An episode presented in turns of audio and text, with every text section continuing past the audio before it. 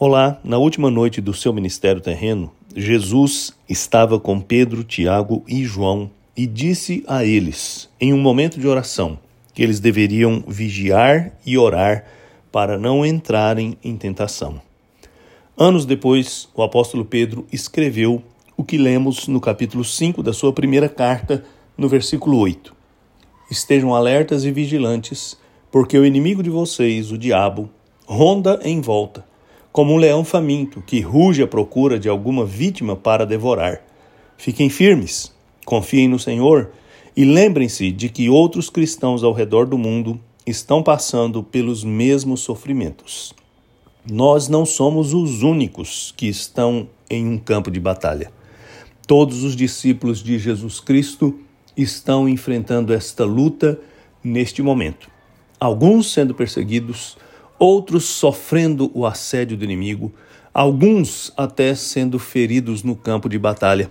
Mas devemos fazer como Pedro disse: devemos confiar no Senhor, devemos ficar firmes e devemos estar alertas. Pedro aprendeu, a duras penas, que deveria ter vigiado e orado. Ele caiu, mas o Senhor, com sua misericórdia, o levantou. E assim Deus tem feito na vida de muitos de seus servos ao longo da história. Ele tem dito a eles para vigiarem, para confiarem, para ficarem firmes. Mas ele também não desiste deles quando eles fraquejam e até caem. E ele age assim porque ele é cheio de compaixão e porque ele quer o nosso bem.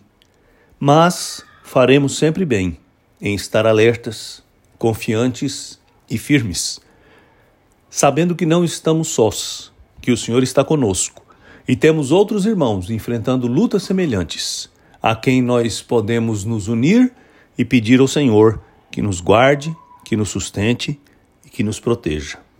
Vigie e ore. Eu sou Agnaldo Faria, pastor da Igreja Presbiteriana da Moca em São Paulo. Vamos orar.